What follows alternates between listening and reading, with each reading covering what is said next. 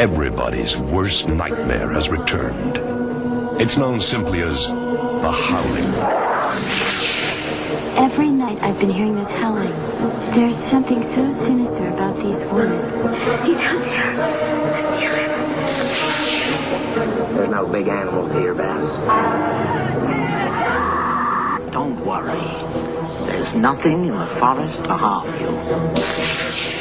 E eis-nos chegados ao quarto tomo de Howling. Desta vez com um remake do primeiro, porque na verdade Howling 4 é uma adaptação do mesmo livro que foi usado para o primeiro Howling. Se bem se lembram, era uma jovem que teve um encontro com um psicopata e entretanto teve um breakdown nervoso e teve que ser enviado para um retiro espiritual numa aldeia perdida no meio da mata eh, para onde o seu psiquiatra barra psicólogo barra terapeuta a enviou só para depois perceber que eh, o vilarejo era um vilarejo de lobisomens. Neste quarto volume desta desconexa saga em que é cada um por si e fé em Deus, temos uma escritora que é vítima de um conjunto de aparições e de anomalias do destino, que é aconselhada a ir para um retiro espiritual numa aldeola no meio do nada. Uma aldeola que é pautada por duas coisas.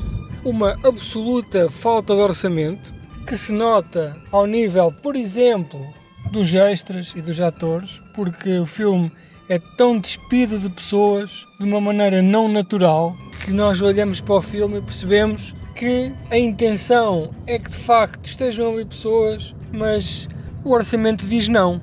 Dá a ideia que são duas ou três pessoas a vaguear de casa em casa, que é uma aldeia dos filmes de cowboys, um, uma daquelas aldeias de cenário que é usada para 350 filmes diferentes, que neste caso nem ninguém se atreveu a fazer alterações ou redecorações. A minha aposta é que eles até estarão a filmar aos sábados e aos domingos de uma outra produção qualquer que os deixou por uh, meia dúzia de patacos e talvez eles oferecerem-se para fazer limpeza e algum catering. Alguém que os deixou usarem uma, um cenário já existente. Ora, portanto, esta senhora vai, vai com o seu marido para lá, vão para um hotel, vão para uma loja onde lhes dizem: atenção, há coisas muito enigmáticas aqui a acontecer. Uh, o que é que será? O que é que será?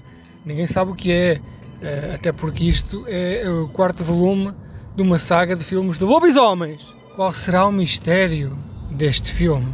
E eles vão à tal loja, não é? A única loja que existe na aldeia com zero pessoas, imagino que seja muito complicado ter um negócio decente e poder viver de maneira honrada sem recorrer ao crime numa aldeia uh, onde há uma loja que não tem clientes. E então de, de, personagem enigmático de personagem enigmático, eu diria que são dois ou três, não há muito mais, porque de facto os orçamentos são minúsculos, não há dinheiro para pagar a pessoas. Uh, nem recorrer, eh, curiosamente, a estagiários, seria uma opção à portuguesa, não é? Que eu já li claramente talvez pelos sindicatos, não sei, não recorreram. Ora, o filme já está quase a acabar e eles vão de pessoa em pessoa a dizer: Hum, este mistério deste filme Howling, uh, o que é que será? O que é que será que esconde esta vila? O que é que será que este filme, que é um remake do outro primeiro, que na altura era uma vila povoada de lobisomens, o que é que será que esta vila tem? O que é que povoará esta vila? Porquê é que se está sempre a ouvir um au?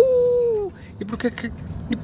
Pronto, e por aí fora claro que faz-se ali quase uma hora e um quarto de mistério e toda a gente sabe que o segredo são lobisomens.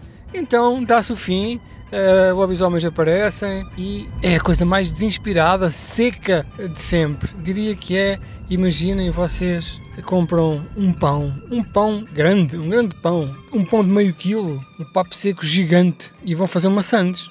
Que é que vocês colocam dentro da sandes? Uma fatia de queijo, muito, muito, muito, muito, muito fininha, só, sem manteiga, sem fiambre ou bacon ou alface ou um bocadinho de molho, nada, seco. É um pão enorme, denso, com uma fina, muito fina, quase inexistente, transparente fatia de queijo. E atenção que é queijo light, um queijo sem sabor, um queijo que não dá grande prazer em retorno, dá apenas uh, pneu. Eu vi este filme E este filme coloca talvez um fim à minha saga dos Howlings. Tenho aqui o 5 e o 6 para ver, mas meu Deus, eh, talvez os veja mais tarde, já fora deste ciclo, porque um homem tem uh, os seus limites, não é? Quer dizer, estamos nesta terra para sofrer, mas convém também não exagerar. Howling 4, the original nightmare. Your nightmares will never be the same again.